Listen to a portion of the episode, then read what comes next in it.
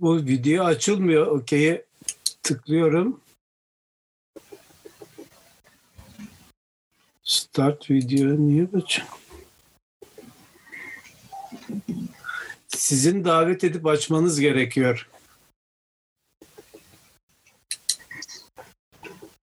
Ha, tamam teşekkür. Kıymetli dostlar, İLEM modern bilimsel üretim geleneğinin ve onun araçsallaşmış insan, tarih ve toplum öğretilerinin açıklandığı bir zeminde dünya tarihine ve coğrafyamızın tarihine ilişkin doğru bir kavrayış ortaya koymaya çalışmaktadır. Bu anlamıyla özgün ilmi yaklaşımların, düşünce ve üretimin İslam'ın düşünce ve medeniyet birikimi üzerinden yeşerebileceğini düşünen İlmetçiler Derneği, ilim geleneğimizi sürdüren ilim adamlarının yetişmesine zemin oluşturarak insanlığın sorunlarına çözüm üreten ilmi çalışmalar yapmayı kendisine gaye edinmiştir.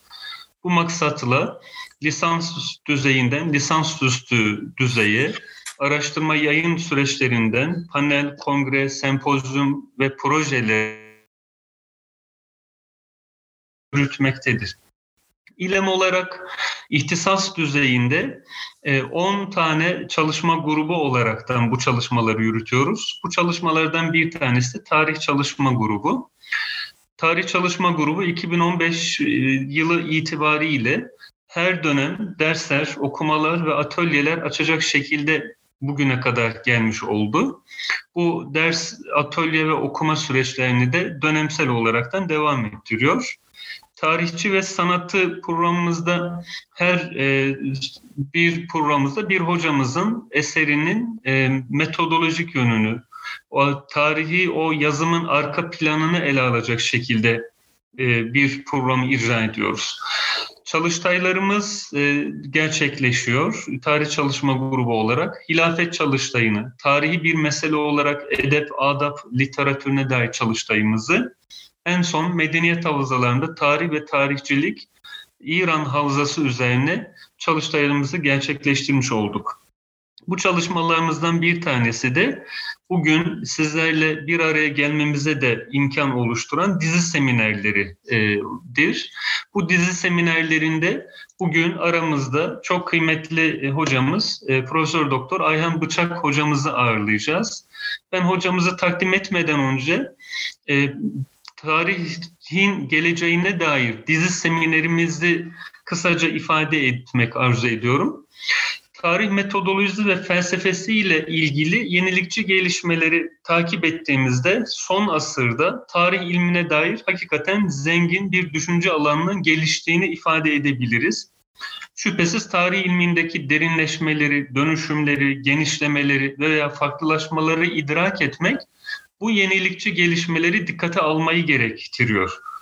Şüphesiz modern dönemdeki teknik gelişmelerde hesaba kattığımızda bu yenilikçi gelişmelerin çok hızlı bir şekilde gerçekleştiğini ifade edebiliriz.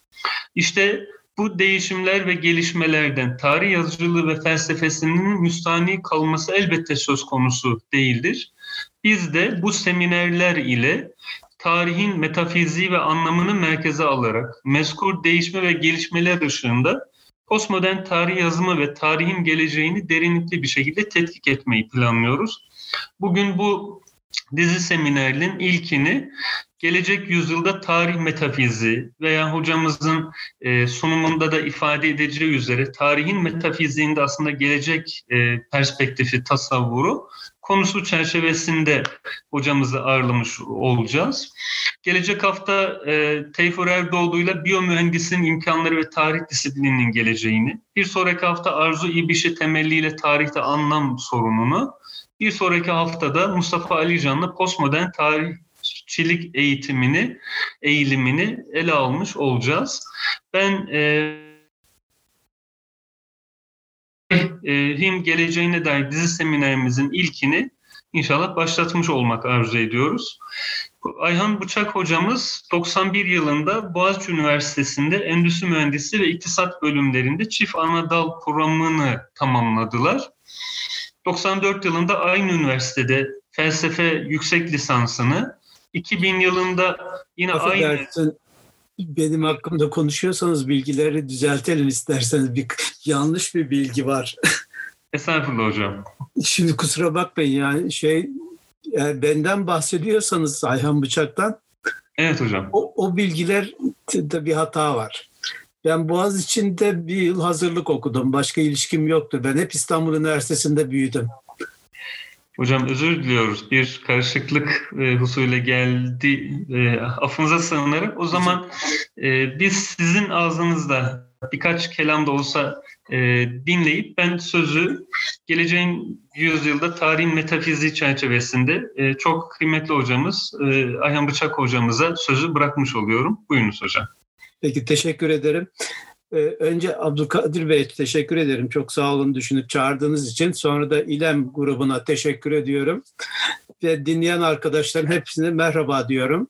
Bu salgın sıkıntısından toplumumuzu ve insanlığın en kısa sırada zamanda kurtulmasını diliyorum ve hayırlı Ramazan dileklerinde de ekliyorum. E, kısaca kendimi ben Boğa, şey Boğaziçi ile bir ilişkim var ama e, yani lis, şey zayıf bir ilişki. İstanbul Üniversitesi 82'de 1982'de İstanbul Üniversitesi Felsefe bölümünde bölümden mezun oldum. Yüksek lisans, doktoram ve hocalığım hep orada geçti. Yani 78'den bu yana İstanbul Üniversitesi'nin e, kadrolu üyelerinden biriyim gibi gözüküyor. Şimdi bir araştırma sahamda bir iki şey söyleyeyim. İşte e, tarih felsefesi birinci sırada bir çalışma alanımdır.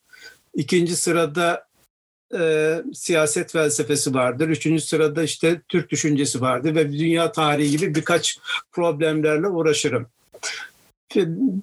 Birçok yayınım yapılmıştır. E, işte bugün üzerine konuşacağım konu işte tarih metafiziği açısından 21. yüzyıl e, tarih metafiziği kitabımla e, devlet felsefesi kitaplarımdaki bir e, şey e, değerlendirmesi şeklinde ya da onlardaki fikri sizinle paylaşmak istiyorum. E, kendimi tanıtmakla ilgili kısım bu kadar. Konuya geçebilir miyim? Durum nedir?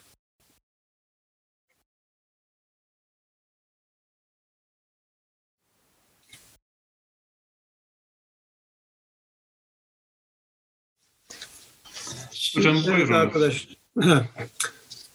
şöyle bir şey, e,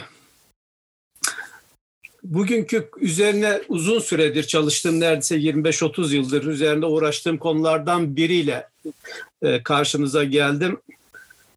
E, bir yandan tarih metafiziğinden bahsetmem gerekiyor. Bir de 21. yüzyılın tarih metafiziği açısından anlamını gündeme getirmek istiyorum. Buradaki e, kısaca şunu tarih metafiziğinden anladığım şey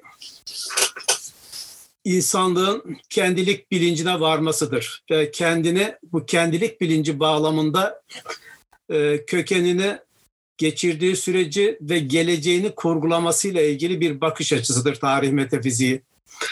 Bunu biraz daha detaylı e, anlatacağım ama kendilik bilinci dediğim şey de kişi olarak da toplum olarak da ve insanlık olarak da geçmiş, şimdi ve geleceğin farkına varmak, onun kurgusunu yapmak, geleceğin kurgusu doğrultusunda belli bir temellendirmeye yönelmek gerekiyor. Yani e, tarih metafizi kendilik bilincimizi bir kurgusunu oluşturur.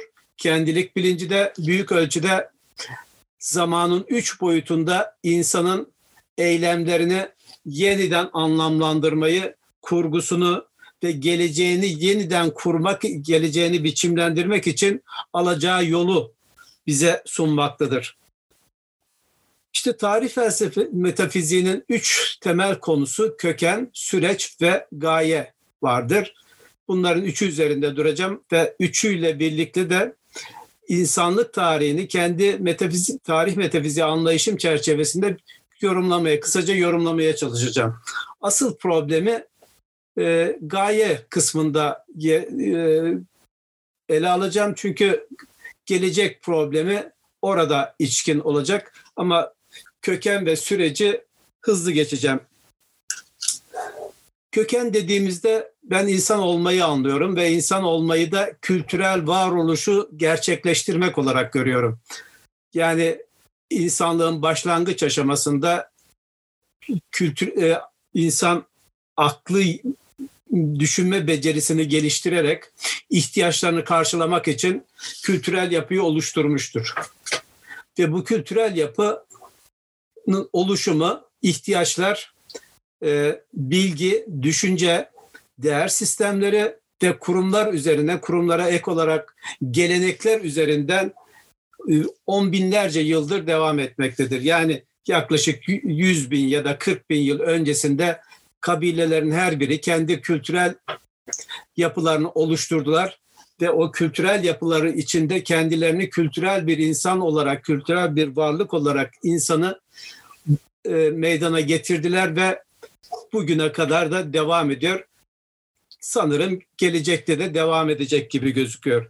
Yani tarih metafiziği açısından köken insanın kültürel bir varlık olarak ortaya çıkışı, ortaya orada yani kökende gerçekleştirdiği e, kültürel becerilerin, değerlerinin sistem halinde kurmasını anlamaktan yanayım. Tarihsel süreç ise e, insanın e, öncelikle kişi ve kabile olmak üzere ihtiyaçlarının karşılanmasıyla ilgili bir durumdur. Yani kişiler gündelik ihtiyaçlarını karşılarken ortaya koydukları eylemlerle aynı zamanda tarihi süreci de işletiyorlar. Yani kültürel yapı donmuş bir yapı değildir. O sürekli giden, sürekli büyüyen, genişleyen bir yapıdır. Nasıl neden genişliyor? Kişilerin kendi becerileriyle bunu harekete geçirebilmeleri, kendilerine yer açmalarını, başkalarına saldırmaları, başkalarıyla işbirliği yaparak daha büyük işlerin gerçekleştirmeleri, organize olmaları, devletleşmeleri, toplumlaşmaları ve bunlarla birlikte yeniden ve yeniden e, o süreçleri işletmektedir. Yani yaklaşık 40 bin yıldır ben bunu ilk e, mezarlar ve şey mağara resimleriyle başlatıyorum ama dilin başlangıcı 150 bin yıla kadar gittiği söyleniyor. Bilmiyorum ama 40 yıl bu tarafında 40 e, bin yıllık insanlık tarihinde süreç işliyor. Hangileri üzerinden işliyor? Temel değer sistemlerimiz üzerinden oluşuyor. Bu temel değer sistemlerimiz nedir? Bunlar iktisatla başlar, hukukla devam eder. Eh, ahlak, inanç, dil, e, tarih e, gibi gündelik ihtiyaçlarımızı doğrudan karşılayan değer sistemlerimiz vardır. Bu değer sistemleri e, canlıdır çünkü her her bir bireyin ihtiyacına cevap vermek durumundadır. Milyonlarca, milyarlarca insan bunu işletiyorlar ve bu da süreci oluşturuyorlar. Ve bu süreçlerin kabile ve kavim aşamalarından geçerken işte devletleşme süreci de ortaya çıkar ve devletleşme tarihi süreçte önemli bir aktör olarak rolünü sürdürür. Yani bildiğimiz kadarıyla 5000 yıl belki çok daha e, önce de başlamış olabilir devletleşme. Yani 5000 yıl diyoruz çünkü Sümerler buna ilişkin bir takım yazılı belgeler verdiği için bunu söylüyoruz ve büyük bir ihtimalle daha önce de devletleşme tarzları vardı. 5000 yıllık sürede de bu devletlerin ve devletler arası ilişkilerin o e, büyük ölçekli organizasyonların tarihi süreci işlettiğini görüyoruz. Devletlere bağlı olarak ortaya çıkan medeniyetler de oldukça önemlidir. Çünkü e, medeniyetler milletlerin, toplumların birlikte, kabilelerin birlikte oluşturduğu bir yapıdır, üst yapıdır ve önemli bir e, düşünce ve eylem alanıdır ve gerçekleşmişlik alanıdır. Tarihin o zamana kadar olan kesimlerinin bütününü kapsayan geniş kapsamlı çok sayıda insanı, milyonlarca insanı belli bir kimlik etrafında toplayan ve birlikte hareket eden siyasi teşkilatlanmalar ona göre olan hukuk sistemleri belli ölçülerde yeniden içerik açısından tanımlanıp uygulanan, iktisadi yapılarda içerik değişiklikleri olan bir sürü farklı alanı yeniden biçimlendiren şeylere medeniyet diyoruz. Medeniyetler, medeniyet kavramı çok önemli çünkü günümüz açısından medeniyeti, geleceğimizi açıklamak için yani günümüz açısından geleceğimizi kurgulayabilmek ve biçimlendirmenin yolu modern medeniyet dediğim çok farklı adlarda anılan Avrupa medeniyeti e, de denilen, Yeniçağ Avrupa medeniyeti de denilen ama ben modern meden de, dediğim bir e, dönemi yaşıyoruz. Yani modernleşme sürecinde 17. yüzyıldan itibaren işte Avrupa, Batı Avrupa'da gerçekleşen olguların bütününe ve bütün dünyayı e, şey yapan biçimlendiren son 200-300 yıldır bütün dünyayı biçimlendiren ve tek biçimli bir dünya haline getiren şeye ben modern medeniyet diyorum. Yani çoğu yerde bunu e, modernleşme e, adı altında kullanıyoruz ama bunun adı e, gelinen nokta açısından baktığımızda bir modern medeniyet demenin doğru olduğunu düşünüyorum. Buradaki önemli fark neden bu önemli? Çünkü az önce de söylediğim gibi son 200 yıldır özellikle son 200 yıldır dünyayı bugün küresellik dediğimiz aşamaya taşıyan ve insanları bir bir, bir araya getiren e, en temel medeniyettir. Bu Avrupalıların bir medeniyeti değildir. Yani onu bir defa baştan söylemekten yanayım. Çünkü bu insanlık tarihinin birikiminin bir sonucudur. Medeniyetlerin birbiri üstüne binen e, birikimlerinin işte 18-19. yüzyılda 20. yüzyılda aldığı haldir bu. Bu insanlık tarihinin bir bakıma geleceği yerdi diye düşünüyorum. Ee, bu tarih metafiziği açısından şu çok önemli bir sorundur. Eğer insanlık bir çöküş yaşıyorsa yani bir kıyamete kötüleşerek kötüye e, e, çöküşe doğru gidiyorsa insan kendisi burada bir suçlu, başarısız ve bir tür günahkar olarak görüyor. Bilgeliklerin e, tarih anlayışındaki çöküş modeli bunu karşılar. Ama ben bundan yana değilim. Ben e, iyimser ve insanlığın geliştiği kanaatindeyim.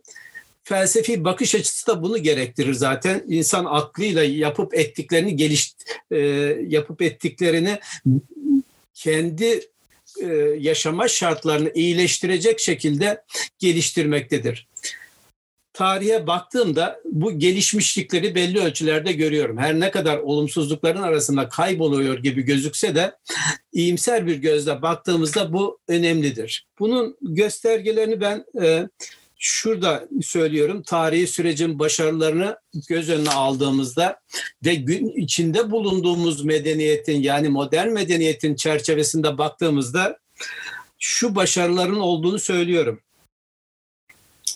Yani modern medeniyet oluşmaya devam etmekte ve gelişmekte. Gelişme burada olumlu bir karşılık. Bunun lokomotifi sanayidir. Sanayi devrimi olağanüstü bir başarı gösterdi. İşte o 40 bin yıllık tarihteki e, önemli bir e, dönüş e, dönüm noktası ya da kırılma noktası oluşturdu bana göre iki tane gerçek anlamda devrim vardır. Biri tarım devrimidir. Tarıma geçtik ve işte 10 bin yıldır tarım üzerinden de yolumuza devam ediyoruz. İkincisi sanayi devrimi herhalde bizi 10 bin yılda ya da 10 bine kalmaz ama bin yılda de götürecek gibi gözüküyor. O açıdan lokomotif burada sanayi devrimidir. Bu arada e, geleneksel yapılardan gelen bilgeliklerde gördüğümüz değerler ile kurumlar büyük ölçüde içerik açısından değişti. Hukuk olsun, iktisat olsun, ahlak olsun bir sürü şey e, değişti. Ama aynı zamanda değer sistemlerimizin geliştiğini düşünmüyorum. Yani ahlak da dahil bütün değer sistemleri ben bu terimi genel anlamda kurumsal bağlamda da kullanıyorum. İhtiyaçlarımızı insan ihtiyaçlarını karşılayan e, unsurların her biri bir kavram adı altında topladığımızda bu bir değer sistemine dönüşüyor.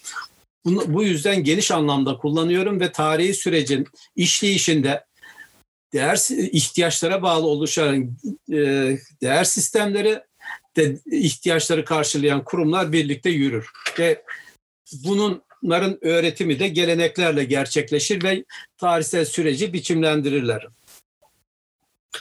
Ee, değer sistemlerinde hukuk, iktisat, güvenlik, bilim, ahlak, öğretim gibi alanlarda içerik açısından çok büyük değişiklikler var. Yani bu 20. yüzyılda da yoğun bir şekilde gördüğümüz şeylerdir. Kurumlarımız yani 20. yüzyılda gördüğümüz kurumların her biri geçmiş yüzyıllardaki aynı kurumla karşılaştırıldıklarında oldukça başarılı işler yaptığını söyleyebiliriz. Bunun yanında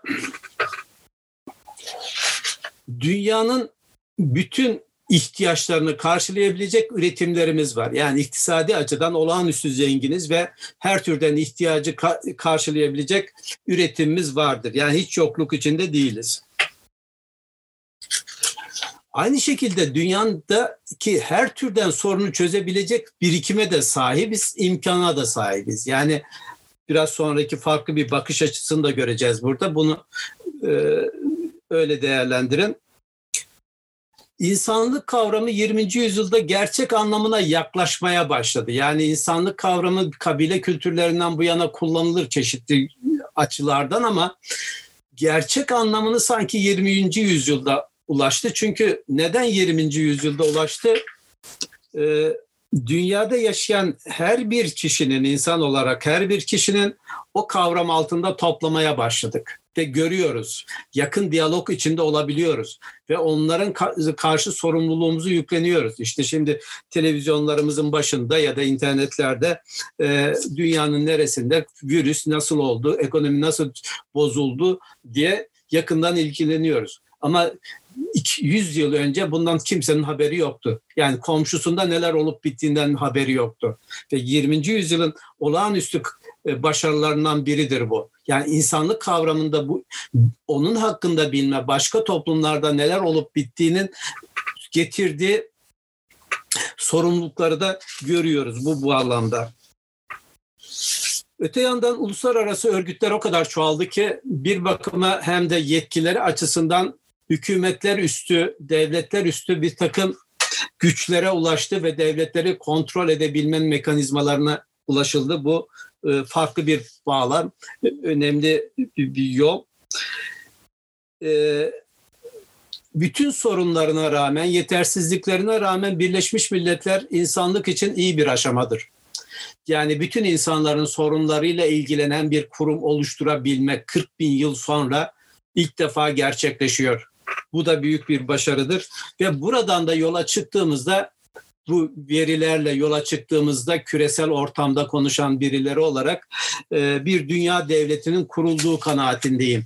Yani 20. yüzyılda küresellik adı altında gerçekleşen süreçlerin her biri bizi e, yine küreselliği oluşturan değerleri değerler ve değer anlayışları bağlamında bir dünya devletine doğru da taşımaktadır.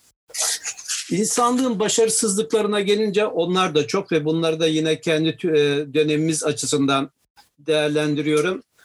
Bunların başında insan olmanın ne olduğunu kavrayamadık. Yani neredeyse tarihin tamamına yakınında benim kabilemden olmayan insan değil insansı bir yaratıktır. Böyle bir ayrım yaptık. Onun her türlü ona her türlü haksızlığı yapabilirdik. Yaptık da yani hiç tereddütsüz onu bir şekilde kendimizden ayırdıktığımızda genel olarak da düşman kategorisine koyabiliyoruz ve düşmanlaştırdığımız anda da imha etmekte hiçbir sakıncası yoktur.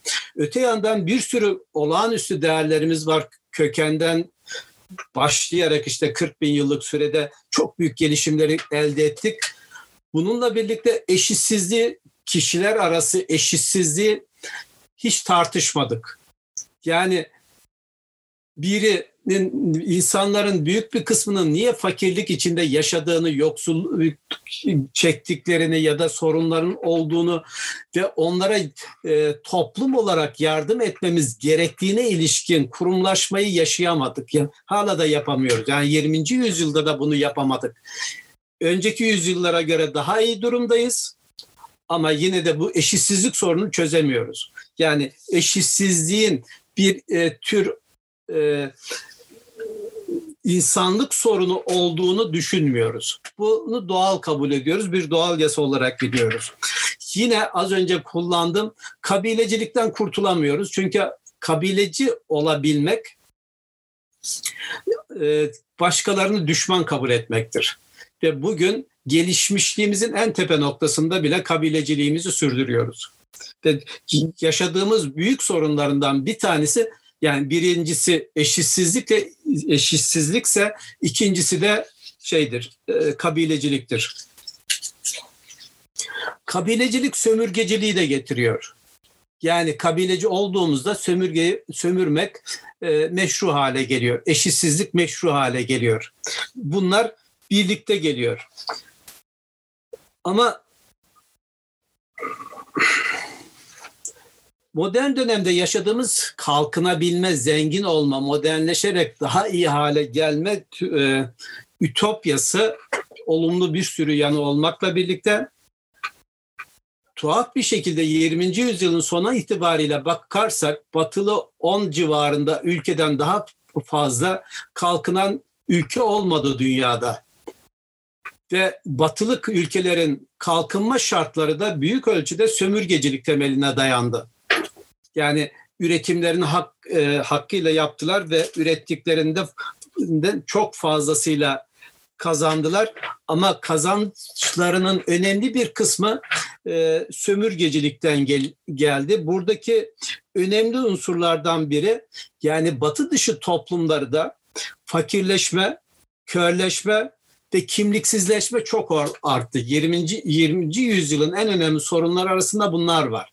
Yani bir yandan batıllaşmak, modernleşmek istiyoruz ama bunu kavrayamadığımız için gerçekleştiremiyoruz ve kör, çıkmazın içinde kendimizi fakirleştiriyoruz. Ve bunu besleyen bir başka neden daha var. Yine 19. yüzyıl ve 20. yüzyılda hastalık olarak gördüğüm ideolojiler batı dışı toplumların körleşmelerini ve fakirleşmelerini, zayıflamalarını önemli ölçüde beslediler ve beslemeye devam ediyorlar. Yani batı dışı toplumlar sorunlarını çözüp de hedeflerine, amaçladıkları hedeflere doğru gidemeyişlerin önemli nedenlerinden biri ideolojiler nedeniyle kabileşti, kabileleşi, kabileleşiyorlar ve birlikte hareket etmeyi engelliyorlar.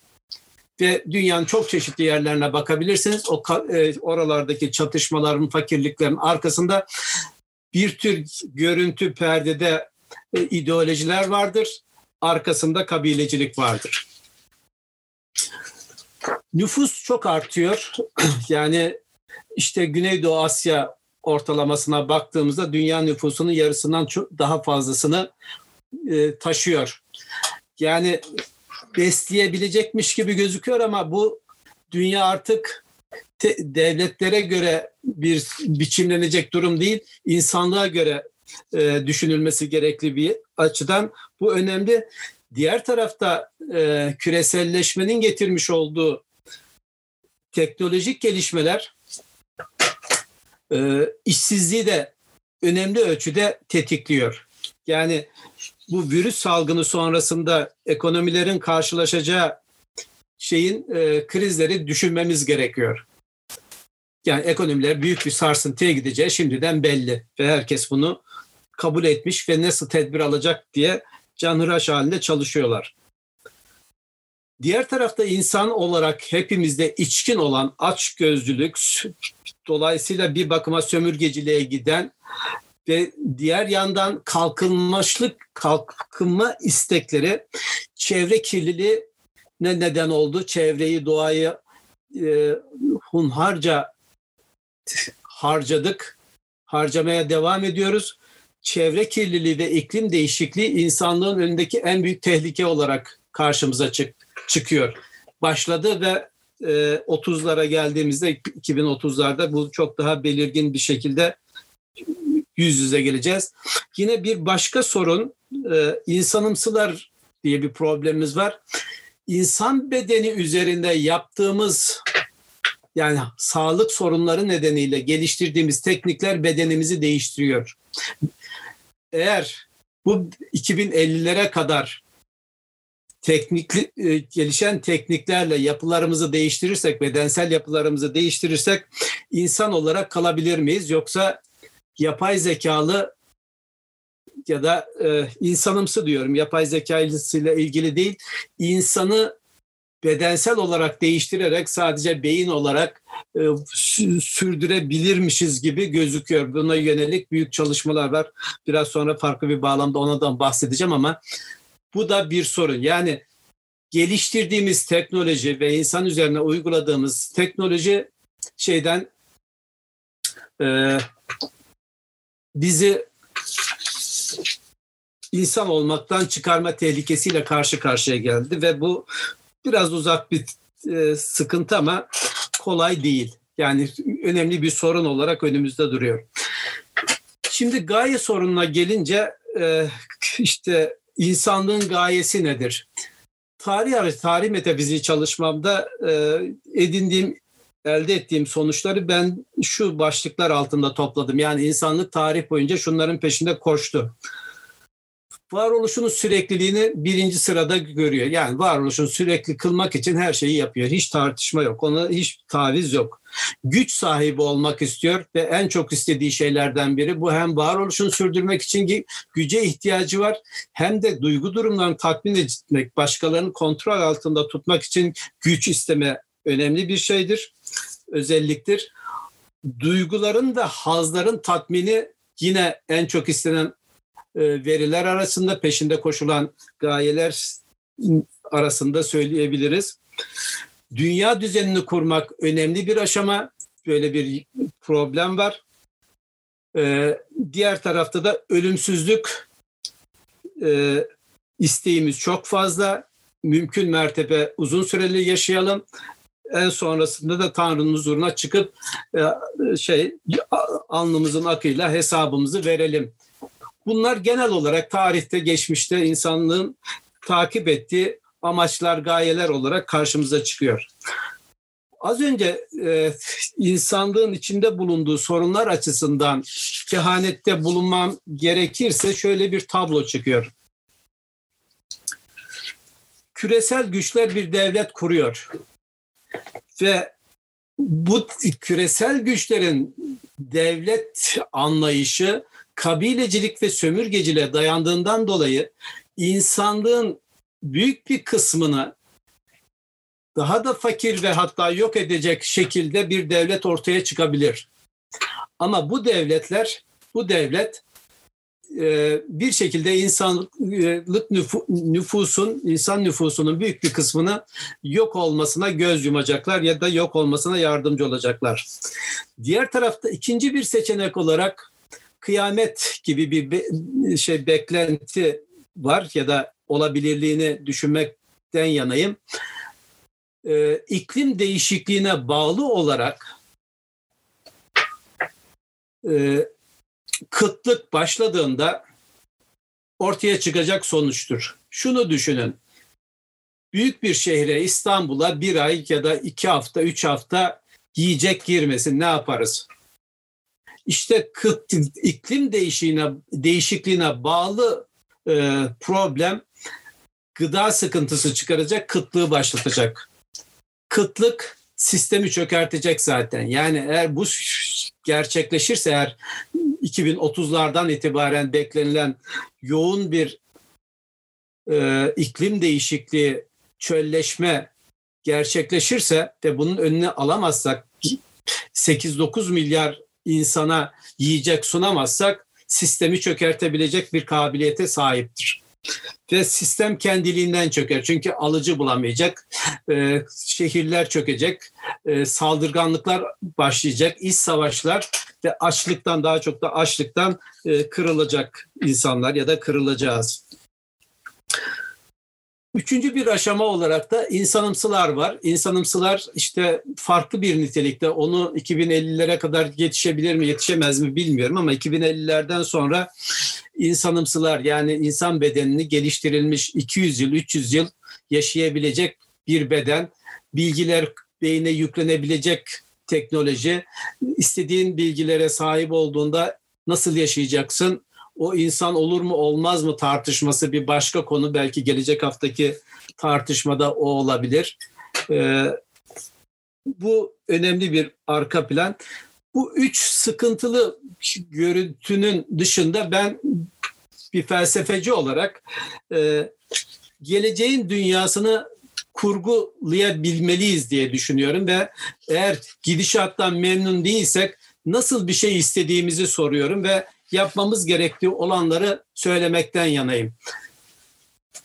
Bu işte Devlet Felsefesi adlı kitabımda bunu belli ölçüde bir modelini çizmeye çalıştım. Tabii geliştirilmeye çok açık ve bunların e, şöyle bir durumla karşı karşıyayız. Eğer küresel ortamda şimdi yaşadığımız şartların dünya e, koşulları da memnun değilsek ve gidişatı beğenmiyorsak ve toplum olarak biz bunun altında kalıyorsak, yeterince pay alamıyorsak kendi geleceğimizi belirleyebilecek kuramsal modelleri üretmemiz gerekir. Birkaç kişinin değil, binlerce kişinin üretmesi gerekir. Bu görüşteyim.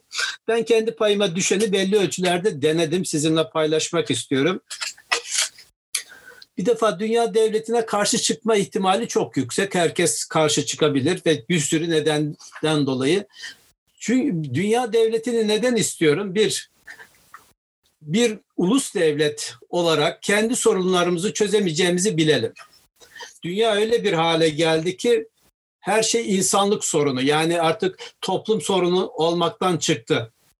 Dolayısıyla çözümleri de bütün insanlık için üretilmesi gerekli. Bunu da ulus devletler yapamıyor ve Birleşmiş Milletler de yapamıyor.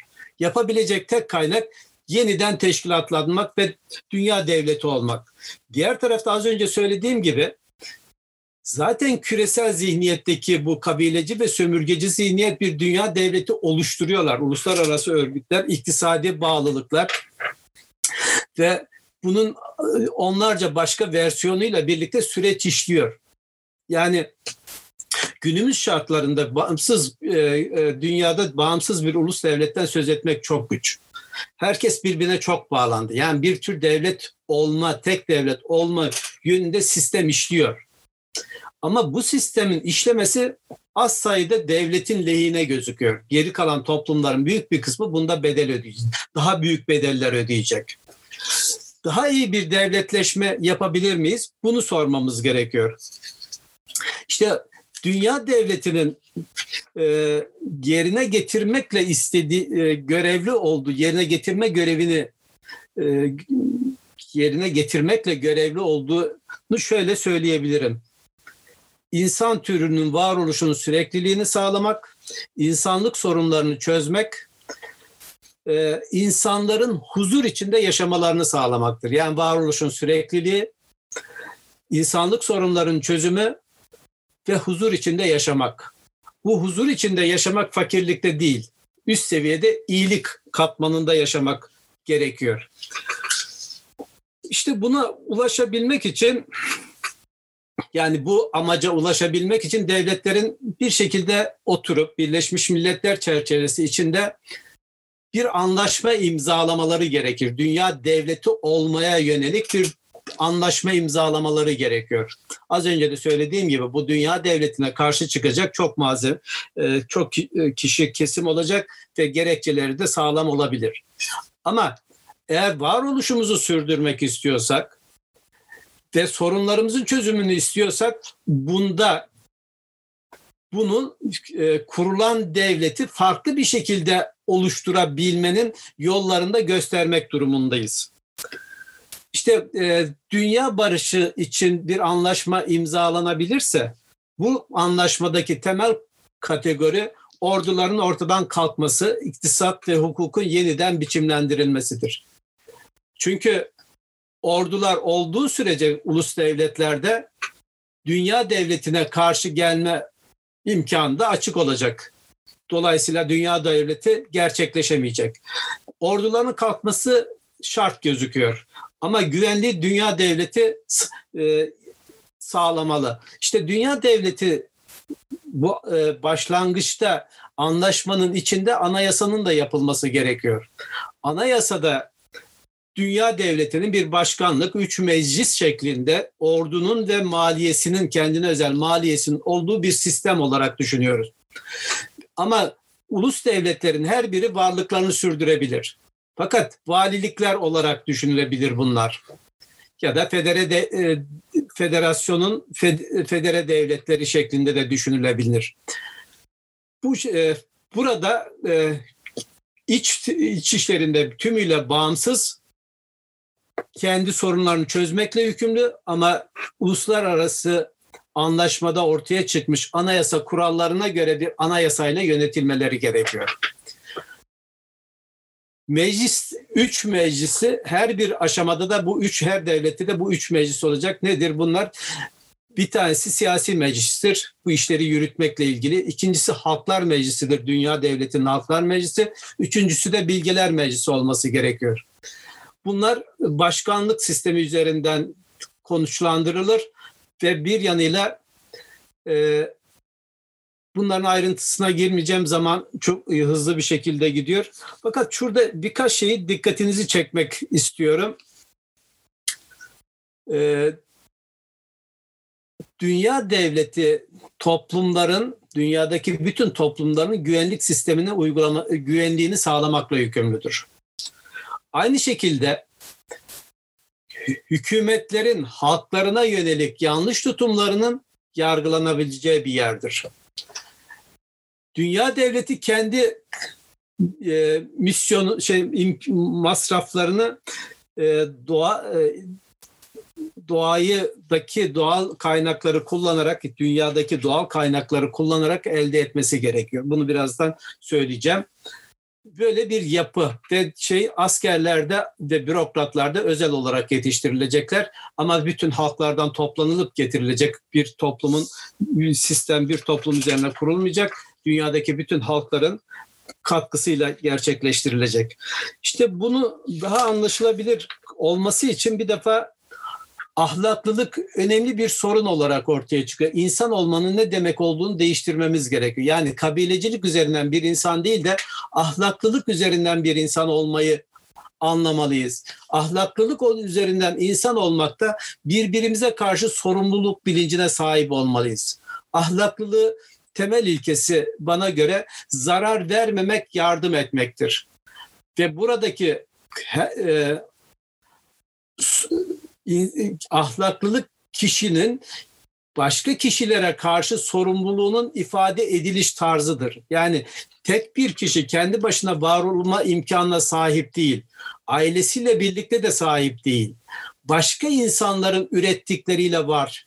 Yani bütün insanlara borçlu her bir birey ve her insan bir başka herkese borçlu. Ve bunun da sorumluluğunu bilincine vararak o sorumluluk üzerinden zarar vermeden yardım yap, etmek ahlaklılık ilkesi üzerinden kendisini konuşlandırması gerekiyor. İnsanın sadece bir beden varlığı olarak düşünmemek gerekiyor. Bunun duygu varlığı, e, ruh varlığı ve akıl varlığı olarak da düşünmemiz gerekiyor. Haklarını denklik hesabı bu dört e, özelliği yani duygularının da hakları, aklının hakları, ruhunun haklarını da göz önüne alarak e, tanımlamak ve hukuk içinde bunları biçimlendirmek gerekiyor. Diğer bir e, unsur adaletliliği şimdiye kadar olan hukuk üzerinden değil, ahlaklılık üzerinden düşünmemiz gerekiyor ahlaklılık temelinde bir hukuk oluşturabilirsek insan haklarını daha iyi anlayabiliriz. Eşit, eşitsizliği kaldırıp denklik üzerinden bir yapılanmaya gidebiliriz. İşte bu ahlaklılık temelindeki insanın ihtiyaçlarını giderecek iktisadi yapı çok önemli. Şimdiye kadar yani 40 bin yıldır neredeyse 10 bin yıla indirelim tarımla başlatarak 10 bin yıldır neredeyse eşit, iktisadi eşitsizliği meşru olarak kullanıyoruz. Bu yeni modelde bütün toplumlar temel ihtiyaçlarını kendilerinin üretimiyle karşılamaları gerekiyor. Yani başkalarından satın aldığında şimdi yaşadığımız gibi fakirleşiyorsun ve sömürgeciler besleniyor. Kendi kendine yeterlilik değil, yine ticaret olması gerekiyor ama çok temel e, üst seviyede üretilmesi zor olanlarda karşılanması daha uygun gibi gözüküyor. Yani esas olan her toplum kendisini kendi kendine yeterliliği içermeli. Diğer taraf bir başka unsur olarak da e, sermayeye sınır gelmesi gerekiyor. Eğer sınırsız bir sermaye birikimi olursa işte yine kapitalizmin getirmiş olduğu kapı açık kalmış olacak. Bunu engelleyebilmek için sermaye yasak değil. Sermayenin sınırı. Yani o sınır dönemin ölçülerine göre değişebilir. Diyelim ki kişi sermayesi birikimini ihtiyaçlarının ötesinde 1 milyon lira.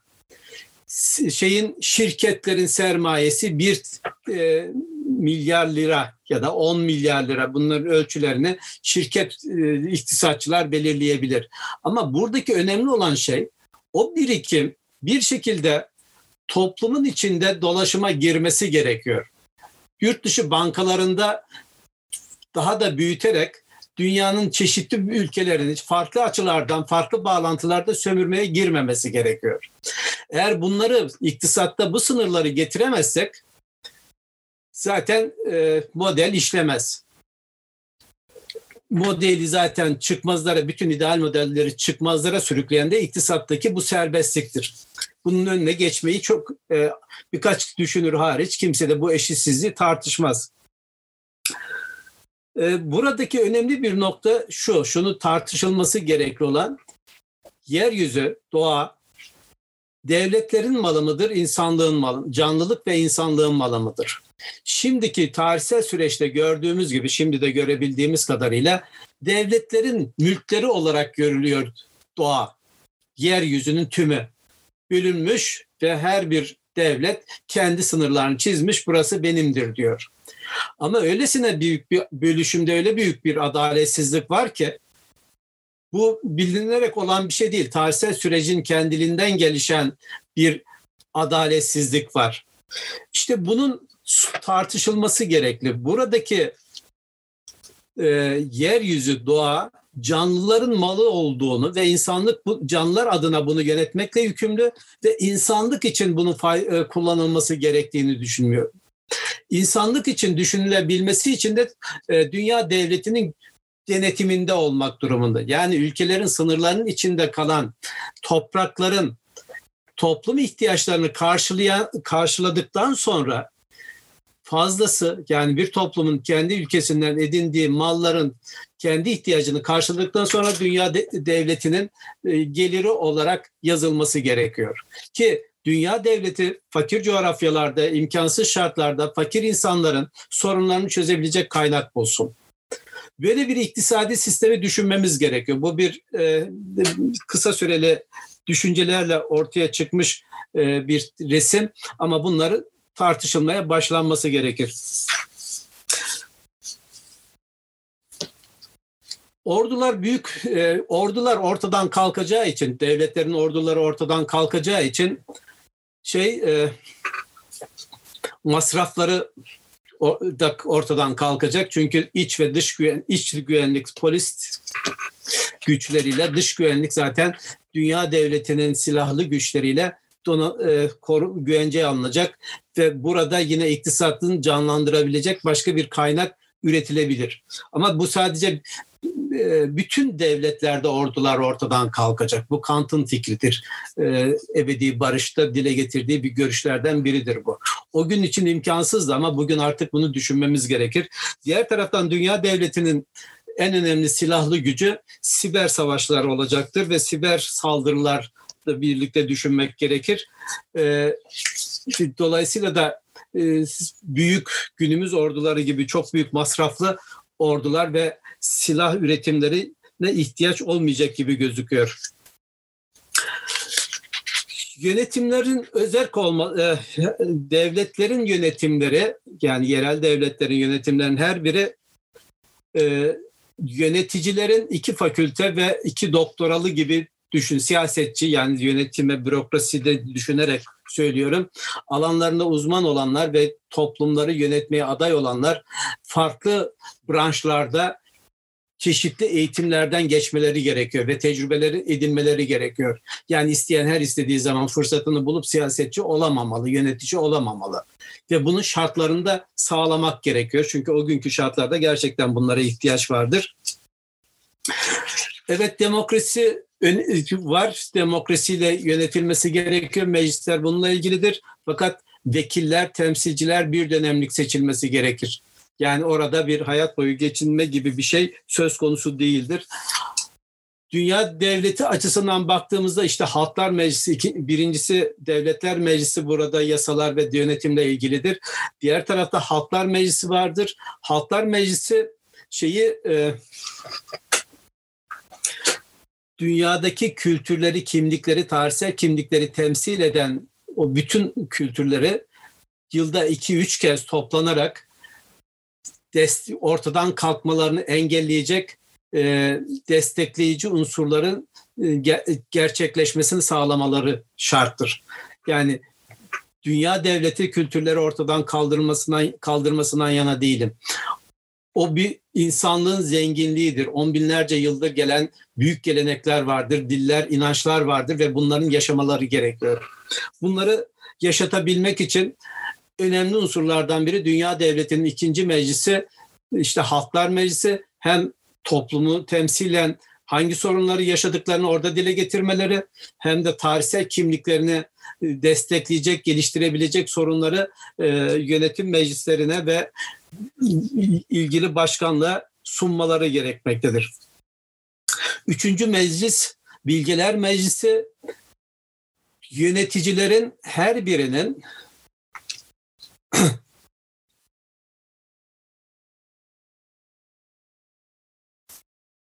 e, bir sorular geldi. Bir tamamlayayım ondan sonra okuyacağım. E, şöyle bir durum var. E, kurumları yönetenlerin her biri en üstten en alt kurum yöneticisine kadar süreleri bittikten sonra Bilgiler Meclisi tarafından sorguya çekilmeleri gerekir. Neyi başardınız, neyi başaramadınız, neden iyilik e, sorun yaşadınız, nelerde kolaylıkla yaptınız ve bunun hesabı sorulmalı. Kamuya açık bir şekilde bir sorgulamalı, sorgulama yapılması gerekiyor. İşte bu türden sorunlar biraz hızlı gittim. Detaylar çok var. İşte 21. yüzyılı kurgulayacaksak işte küreselliğin bize 21. yüzyılda getirecekleri yerler aşağı yukarı bugünden belli. Yani işte bu virüs sıkıntıları açısından baktığımızda e, şeyi görüyoruz. E, küresel yapıdaki sıkıntılarımızı görüyoruz ve daha da artacak gibi gözüküyor. Yani bu başlangıçta diye de düşünüyorum. Umarım daha kötü olmaz ben yanılırım. E, bundan çok memnun kalırım. Ama gerçeklik, tarihsel veriler ve e, şey böyle bir insanlığın olumsuz bir yerinde güle oynaya gittiğini söyleyebiliriz. İşte bunu önüne geçebilmemiz için öncelikle binlerce kişinin kurgu, e, geleceği nasıl istediğimize ilişkin kurgular oluşturması gerekiyor ve birbirleriyle tartışması gerekiyor ki o insanlığa işlesin, bürokrasilere işlesin ve uygulamaya geçilebilir hale gelsin. Ama gelinen nokta işte iyi bir örneğini şeyden yaşıyoruz. İklim değişikliğine ilişkin anlaşmalar dünya devletini zorluyor. Eğer öyle bir dünya devleti olmazsa dünyayı en çok kirletenler bu anlaşmayı imzadan çekebiliyorlar. Şimdi bunun gibi bir sürü problemimiz var. Yani bu problemlerin çözebilmenin yollarından bir tanesi çözüm modelleri üretmektir. Başlangıçta çözüm modelleri üretmek, sonra da bunları uygulamalara koymak gerekiyor. İşte bir felsefeci olarak ben e, hem problemlerle yakından ilgimden dolayı böyle bir resim çizdim. Bu adlarını andığım kitaplarda detaylı bir şekilde tartışılıyor. Burada yer yer atlamak zorunda kaldım zaman sınırı açısından. Ee, geleceği biçimlendirmek bizim görevimizdir. Eğer geleceği biçimlendiremezsek insan olarak e, sorumluluk bilincimizi hem kendimize hem insanlığa karşı sorumluluk bilincimizi yerine getiremediğimiz kanaatindeyim. Ee, dinlediğiniz için teşekkür ederim. Burada birkaç sorular çoğaldı. Ben sorular üzerinden bir takım e, şeyleri açıklamaya çalışacağım. Evet, e, şimdi soruları ilk gelen haliyle okumaya başlayayım.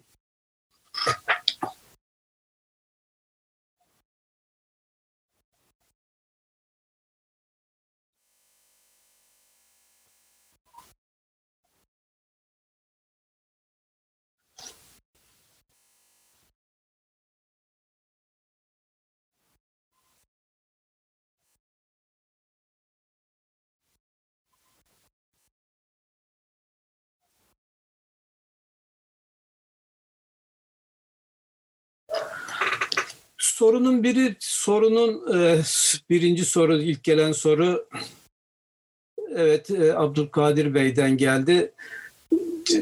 Ben tarihsel süreçte e, bunların problemlerin yani insandan kaynaklanan problemlerin büyük ölçüde aynı seyrettiğini düşünüyorum. Yani İslam e, Batı medeniyetinin sorunları gibi görüyoruz ama bu sorunların her biri bütün medeniyetlerde var. Yani İslam medeniyetinde de vardı. Yani şunu e, sorgulamamız gerekir. Osmanlı Devleti niye çöktü? Bu bütün devletler çöktü. Osmanlı da çökecekti bir gün. İşte İngiliz İmparatorluğu da çöktü. Rus İmparatorluğu da çöktü. Bir daha ayağa kalkmaya çalışıyor. Ama sorun şurada. Problemlerin önemli bir kısmı kişi olarak insanda içkin Diğerlerin bir kısmı değerlerde içkin. Yani kabilecilik bütün toplumlarda var. Yani İslam tarihindeki iç çatışmalara bakın. Yani bir sürü çatışma var. İşte Kanuni döneminde e, Anadolu'da 40 yıl süren Celali isyanlarında olduğu gibi ve sonra işte e, Balkan savaşlarında paşaların birbirlerini desteklememeleri gibi bir kabile, bir kişisel hırs gibi bir sürü problemler var ve bu problemleri e, tanımlama şey İslam, Hristiyan ya da Budist diye ayırmak çok doğru bulmuyorum. Ama şunu ben biraz tartışmaktan yanayım. İslam'ın erdemlerini bugün için 20. yüzyıl açısından ve 21. yüzyıl açısından teorik olarak temellendirmeden uzak duruyoruz. İyiyiz diyoruz. Ama iyi olma yerin, ilkelerimizin ne olduğunu söylemiyoruz ve bu ilkelerin 21. yüzyılda nasıl kullanacağımıza ilişkin bir açıklamaya rastlamıyorum. Bunu yapmak durumundayız, yapmalıyız. Yani hukukta ne türden iyilikleri İslam hukukundan faydalanarak yapabilirim? İktisattaki hangi ilkeleri İslam iktisat anlayışından üretebilirim? Bunu gösterilmesi gerekli. Ama bunun bütün insanlık için düşünmek durumundayız. Yani artık kapalı olmaktan çıktık. Geri dönemeyiz. Bir etrafımızı sorularla çevirip geri dönemeyiz e, yapabileceğimiz şey e, insanlık için ne yapabileceğimize bakmamız gerekiyor. Tabii ki İslam kaynaklarını ama bunun kadar e, başka kaynakları da Hindi'de, Çin'de, Batı'da kullanmamız gerekiyor. Bir de dediğim gibi Batı'yı çok tek yanlı alıyoruz yani olumsuz bir rakip olarak görüyoruz tek başına ama kendimize baktığımızda, dünyaya baktığımızda sahip olduğumuz, bugün kullandığımız her şey onların üretimi. Bunu da e, hakkını vermemek, vermek gerekir.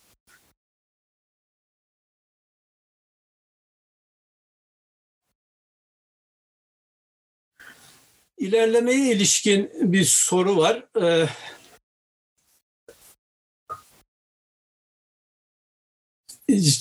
Evet, e, ilerleme terimini kullanmıyorum ve ilerlemenin olduğunu düşünmüyorum. Çünkü terimi farklı tanımlandı.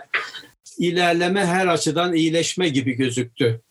Ben e, gelişmeyi ve kabul ediyorum ve bütün değer sistemlerimizde gelişmelerin olduğunu kabul ediyorum. Eğer bunu kabul etmezsek bütün insanlık, insanlık, insanlık hiç, hiç iyi doğru değil ve dolayısıyla da gelişme teriminden yanayım. Bir çizgisel gelişimiz yok, genişleyerek büyüyoruz. Her bir medeniyet kendi değerleriyle çok büyük tepeler oluşturdu. Batı medeniyetinin bir özelliği, onu söylemeyi unuttum, Ee, şurada e, Batı medeniyetin bir özelliği bütün medeniyetleri toplayıp kendi içinde eritti. Yani özellikle 19. yüzyıldan itibaren bütün medeniyetlerin metinlerini kendi dillerine İngilizce, Almanca, Fransızca, İspanyolca, İtalyanca çevirip hıfzettiler. Yani onların üretimleri kendi kültürlerinin e, temsilcilerinden daha fazla oldu gibi gözüküyor ve bizde de örneğini gördüğümüz gibi.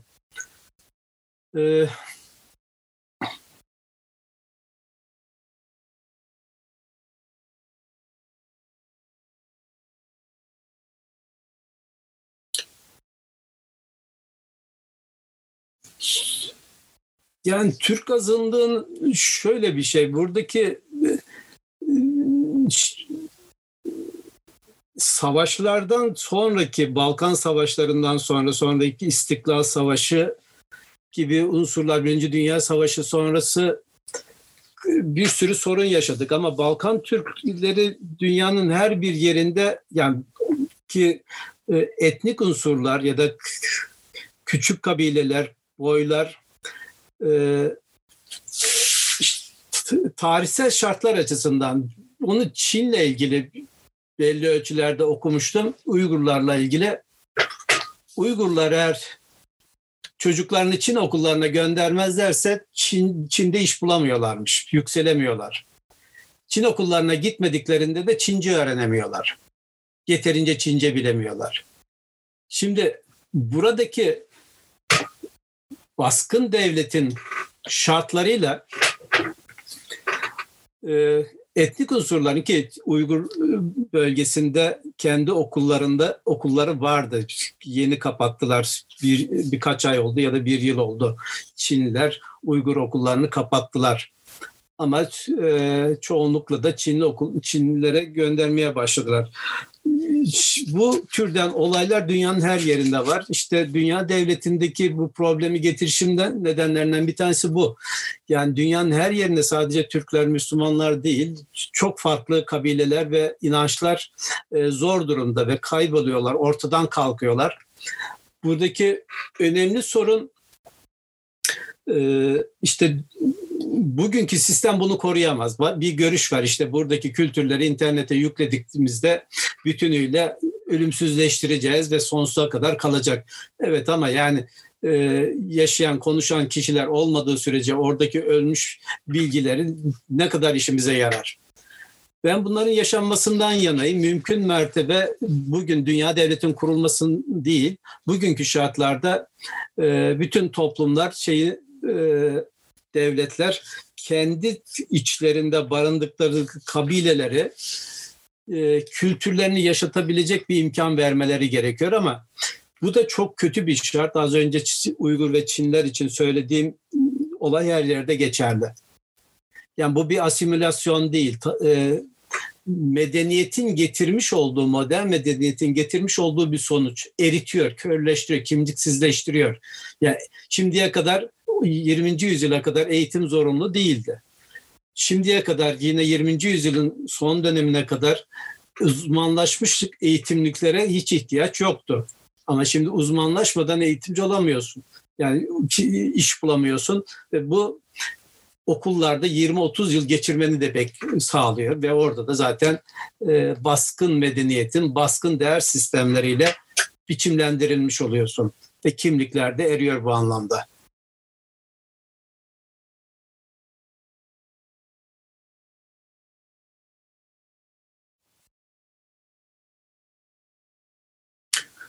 Altıncı soru olarak gelen e, soruda dünya devleti İslam devleti tarafından destek, devlet anlayışı tarafından desteklenir mi? Desteklenebileceğinden yanayım yani ama onun kurgusunu bir yerde okuyamadım. Denemeye çalışıyorum ama çok acemice bir takım den, şey yaptım, denemeler yaptım. Aklımda dolaşan şu. E, İslam kadar tek tanrılı bir vurgu hiçbir yerde yoktur ve e, Tanrı'yla e, insan arasındaki ilişki e, çok biçimsel ve yoruma açık. Yani insanlık fikri İslam'ın kavrayışı çerçevesinde içkin. Fakat İslam yorumcuları o Darül Harp, Darül İslam vurgusunu o kadar çok öne çıkarıyorlar ki bu değeri göz ardı ediyorlar. İşte bundan kurtulmamız gerekiyor. Yani oradaki insanlığı için bir şey. Müslüman olması şart değil. İnsan olması önemli. Ve o onun dini tercihi zaten aileden geliyor. Onun bir şey söyleyemiyoruz. İleriki seviyelerde yapar ya da yapmaz. Bunları zorlayamayız. İşte bunun gibi e, şeyleri bu araştırmalarda yani ilahiyatçıların, tarihçilerin araştırmalarında arıyorum. Özellikle de hukuk araştırmalarına, iktisat araştırmalarına bakıyorum. Yani bildiğim halifelik modelinden çok fazla bir şey çıkmıyor. Bazı ayetlerde bir takım veriler türetilebilir kanaatindeyim. 10 yıl öncesinde şöyle bir çalışmışlığım var ama şu anda yeniden döneceğim gibi birkaç nedenden dolayı. Ona e, net bir cevap veremem ama insanlık fikrini İslam açısından önemli olduğunu e, kullanabiliriz.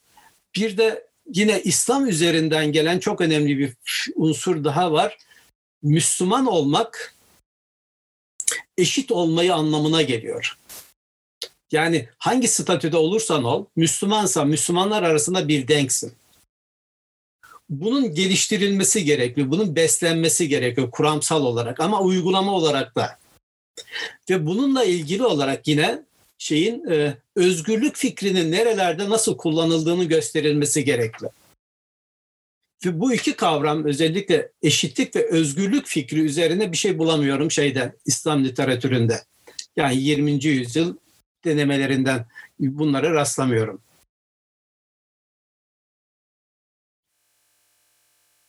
Evet.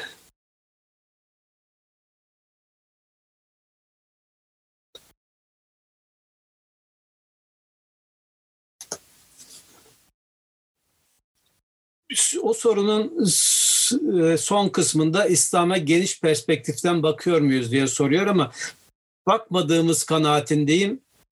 E, çok korumacı bir duygu durumundayız. İyiyiz ve bunu bize haksızlık yapılıyor gibi bir duygu durumundayız. Hayır bununla bu duygu bizim ihtiyacımızı karşılamıyor.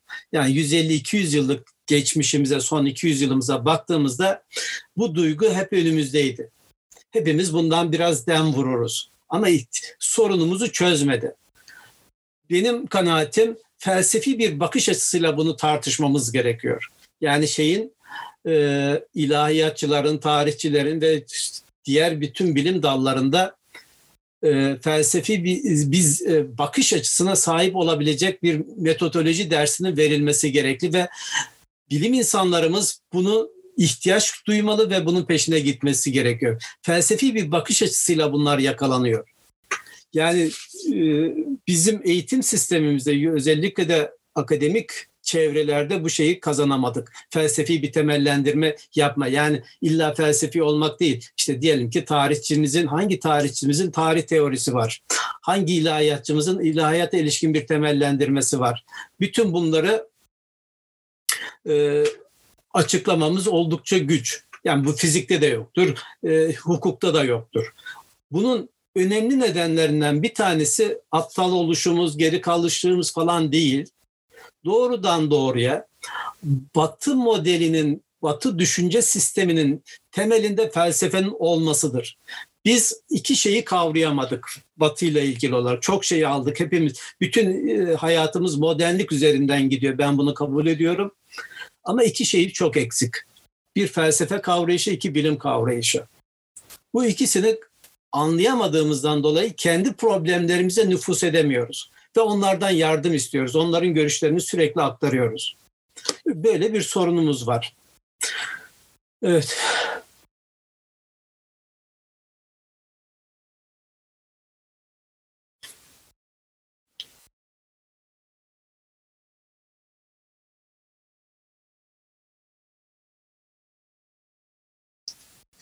Bir soru e, dünya devletinde toplumlar nasıl temsil edilecek? Nüfuslarına göre olmasını düşünüyorum.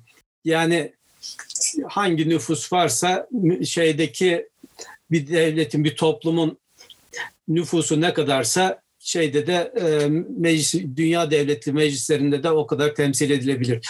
Dediğim gibi bu bir kurgu ve bunun bir örneğini ben bir yerde görmedim. Bunların örneklerinin keşke çoğunu Türkçe yazılmış olsa, Türkler tarafından yazılmış olsa anlamına gelsin. Söyle ve bunları tartışmamız gerekiyor. E, geliştirilmesi gerekli fikirler bunlar.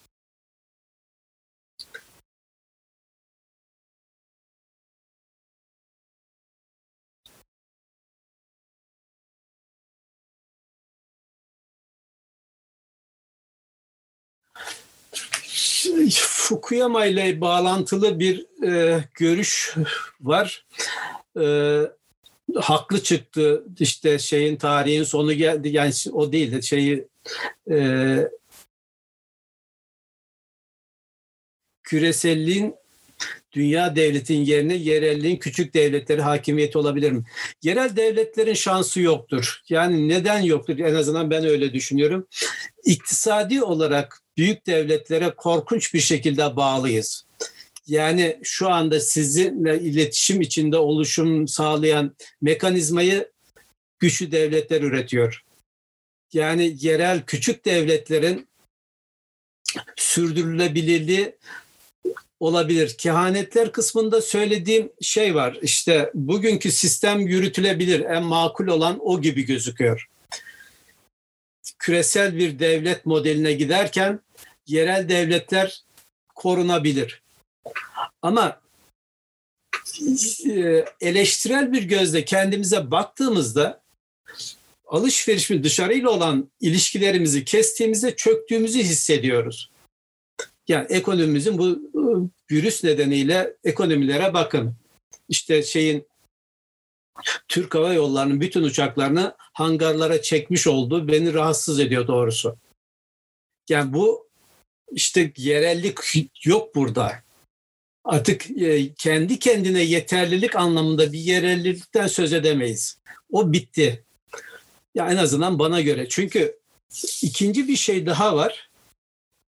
Ee, öyle olacakmış gibi öne çıkarılması, bir takım e, lafların ya da retoriklerle bunların söylenmesi doğru bilmiyorum. Çok önemli bulmuyorum. Nedeni şu, e, bugün insanlığı taşıyan bütün değer sistemleri güçlü devletler tarafından üretilip ve yönetiliyor. İşte taze para gelmezse işte şu ekonomi çöker. E peki taze para nerelerde dolaşıyor? Kimin kontrolünde? E bu paraları hangi merkez bankaları müthiş bir şekilde basarak piyasaya pompalıyor? Yani bunlar e, düşündüğümüzde, iktisadi hukuki şartları düşündüğümüzde toplumların birbirine bu kadar iç içe girmişliğini düşünürken e, yeniden 19. yüzyıl devlet tiplerine dönebilirliğimizi hiç sanmıyorum. Yani o, o cenneti belki de kaybettik. Yeni cennetler üretmek de sorumluyuz diye düşünüyorum. Bir son soru var, onu da cevaplayayım.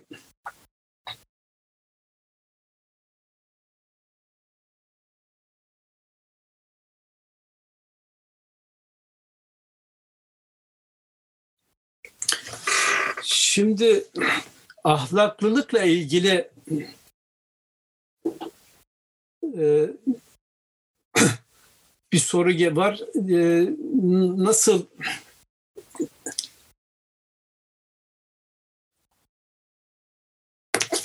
e, soruyu bir daha okuyacağım. Ortak bir aidiyet aracı olarak aldım.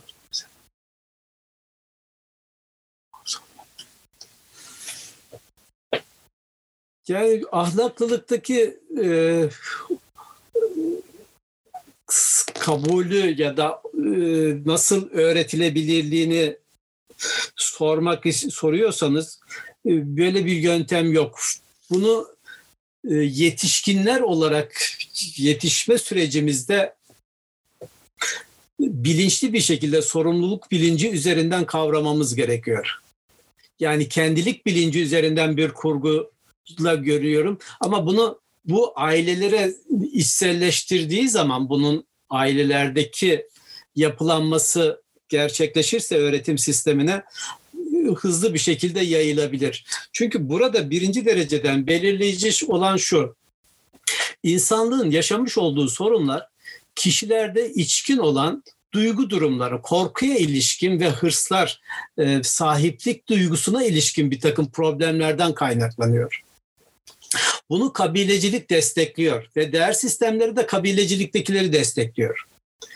Eğer kişi kendine özel ahlaklılığını bilincine varıp kendini belli bir davranış şekline, başkalarına zarar vermemek, yardım etme ilkesine göre e, davranırsa yaygınlaşır. Bunu yaygın bir şekilde öğretmeyi, okul sistemlerinde öğretmeyi düşünebiliriz. Ailelerde öğretilmesini isteyebilmeliyiz. Ama bu e, çalışmayı şöyle de düşünün. Uzun vadeli bir e, problem bu. Neler yapılabileceğinin tartışılması gerekli. Ben e, bunu insanlık tarihinde en önemli kazanımlarımızdan birinin ahlaklılık olduğunu düşünüyorum. Çünkü ahlaklılık denkliği, bir bakıma eşitliği tek e, kabul eden değer sistemi. Diğer değer sistemlerimizin her birinde eşitsizlik var. Ahlakın bunu kabul edebilmesinin şartı da bu bilinçte yatıyor. Başkasının sorumluluğunu yüklenebilme bilinci. İşte bunun geliştirilebilmesi ve e, yaygınlaştırılması gerekli ama buna vaktimiz olur mu bilmiyorum. Çünkü e, tarihsel süreç çok hızlı iz, izliyor ve önümüzde 20-30 yıllık bir süre var dünya tarihinin büyük bunalımlarını yaşamayla ilgili. Yani 2030'larda kimiler 2023'te, kimiler 2030, 2000 benim rakamım 2050 gibi gözüküyor. 2050'lerde çok sıkıntılı süreçler başlayabilir. Son bir soru ola geldi. Onu da yine iki soru var galiba geldi. Benim vakti müsait, e, uygun görürseniz e, şey sürebilir biraz daha.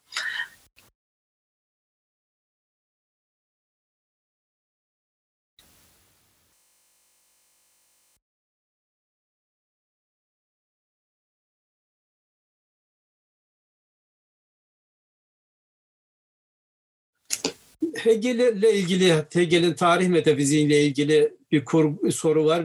Ben e, pek Hegel'i beğendiğim düşünürlerden, filozoflardan biri ama tarih metafiziğine pek e, şey e, sıcak bakmam. Çünkü Batılılarda tek başına hakim olan değil. Onu kastediyorsanız soruda onunla ima edilen bir yan var. Ben bunu pek kabul etmiyorum. Çok Hristiyani bir yan olduğu gibi tarihi süreci kapatıyor. İşte vakit olsaydı şöyle bir şey e, kapat soru onu açtı. E, benim büyücüleri eleştirmem işte Hegel gibi düşünmeyi hakikati biliyorum ve e, yönündedir. Yani hakikati bildiğimizi iddia etmek bugün bana çok saçma gözüküyor biz çocuk insanlık olarak çocukluk aşamasındayız. Hakikate daha gelemedik. Onu söyleyemeyiz. Yani daha baştan öyle bir sorunumuz var. Ama bu sadece Hegel'in sorunu değil. Binlerce yıllık bir birikimin sonucudur. Yani tarihin her döneminde vardır. Ee, Hegel'in etkisi çok oldu ama e, şeyin burada e, moderniteyi biçimlendiren yapının sanayinin birinci dereceden belirleyici olduğunu kabul ediyorum. Yani başka toplumları Hegel'i tanıdıkları için batılılaşmak istemediler. Başka toplumlar sanayinin erdemlerini gördükleri için dört elle batılılaşmaya çalıştılar. Çünkü sanayi müthiş bir güç kazandırıyordu. Bu kazandır bunu da e, elde ettiler mi etmediler mi emin değilim ama şunu bu ara bir şey olarak söyleyebilirim. Türkiye e, yani modernleşmiş bir toplumdur, modernleşiyor diyemeyiz artık. Ama Türkiye en eski modernleşmeye en ilk başlayan toplumdur. Ama artık da modernleşelim diye diyesim geliyor. Modernleştik artık bunun geri dönüşü yoktur. Ama istediğimiz sonuçları alamadık. O başka bir şey.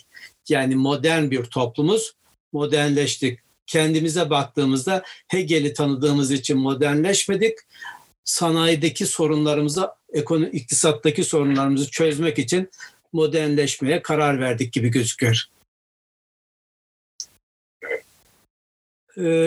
İşte tarih modeli, alternatif tarih modeli sunuluyor. İnsanlık tarihini iyi okumamız gerekiyor ve sorunları okumamız gerekiyor. Yani şimdiki insanlık sorunlarının ne olduğunu düşünmek durumundayız. Yani Hegelci spekülatif bir bakış açısından çok tarihsel gerçekliğe bağlı şimdiki sorunlar üzerinden geleceği biçimlendirebilme çabası içinde olmalıyız. Bunun adını şimdiden koyamayız. Ve buna ilişkin çok sayıda e, düşünürün birlikte çalışması ve çok tartışmaları gerekiyor. Birbirlerini geliştirmek için tartışmalar, birbirlerini etkisizleştirmek için değil, geliştirmek için çalışmaları gerekiyor kuşaklar boyu için. İşte orada yeni bir bakış açısı gelecek. Bu soru çok önemli. Geleceğin tarihi ve nasıl bir tarih metafiziği en önemli sorun pek değinemedim. Önemli bir problem alanını oluşturur. İnsanımsılar. Ya insan olarak kalacak mıyız sorunu var. Eğer bütün bedenimizin bütün unsurları yenilenebilecek bir durumda olursa, 200-300 yıl yaşayabilirsek ve beynimize istenildiği kadar bilgi yüklenip ve bunları kullanabilirsek insan olarak kalabilir miyiz? İşte bu sorular şimdilik belirli değil.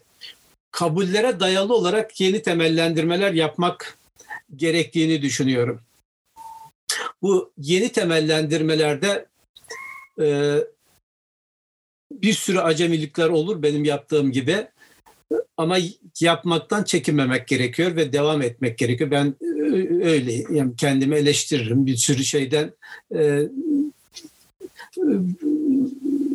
kendimi alamam e, eleştiririm ama yapmaya da devam edeceğim. Evet dinlediğiniz için teşekkür ederim arkadaşlar. Abdülkadir Bey. Kıymetli hocam, e, biz çok teşekkür ediyoruz. Yani biz aslında tarihin geleceğini, tarihin arka planını idrak ederek sunmuş e, oldunuz. Dolayısıyla tarihin arka planını idrak ettiğimiz zaman geleceği inşa etme noktasında bir perspektif oluşturacağımızı söylediniz.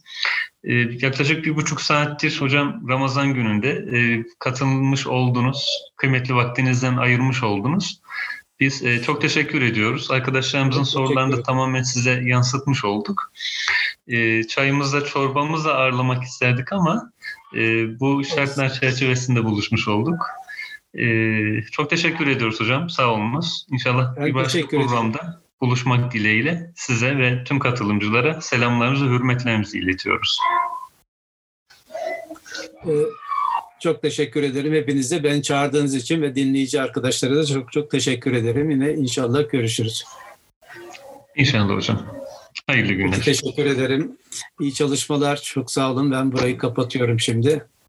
Öyle bir mesaj geldi.